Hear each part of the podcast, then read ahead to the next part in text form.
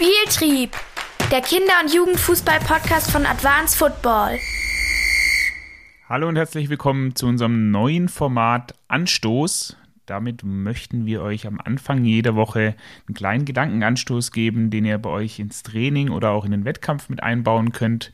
Geht einfach darum, dass Dinge, die Sakko und ich in den letzten Jahren irgendwie erfahren haben, beziehungsweise die wir auch mitgenommen haben aus unseren unterschiedlichsten Stationen, sei es bei Bundesligisten, aber auch im Ausland, dass wir die euch so ein bisschen mitteilen und ihr euch selbst Gedanken drüber machen könnt, wie ihr das vielleicht bei euch in den Trainingsalltag oder in den Wettkampfalltag mit einbauen könnt.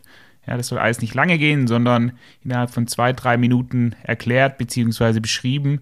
Wir würden uns dann natürlich auch über, über Feedback freuen, wie ihr das entsprechend angewendet habt, beziehungsweise ob es euch was geholfen hat. Also viel Spaß mit Anstoß.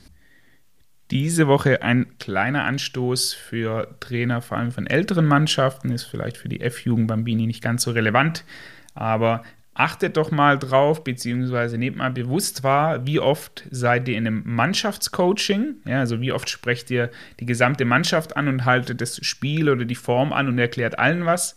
Und wie oft seid ihr tatsächlich im Individualcoaching. Eine der Erfahrungen, die wir die letzten Jahre, Monate gemacht haben, ist, dass das Verhältnis deutlich zu hoch beim Mannschaftscoaching ist und deutlich zu niedrig beim Individualcoaching da einfach drauf achten, mal vielleicht auch mit dem Co-Trainer drüber sprechen. Hey, okay, wie oft spreche ich denn jetzt tatsächlich mit einzelnen Spielern, wenn sie auf dem Weg zurück sind oder wenn sie gerade anstehen? Und wie oft halte ich für alle an, obwohl es eigentlich nur ein Thema ist, das einen Spieler betrifft? Ja, sensibilisiert euch da mal selbst drauf.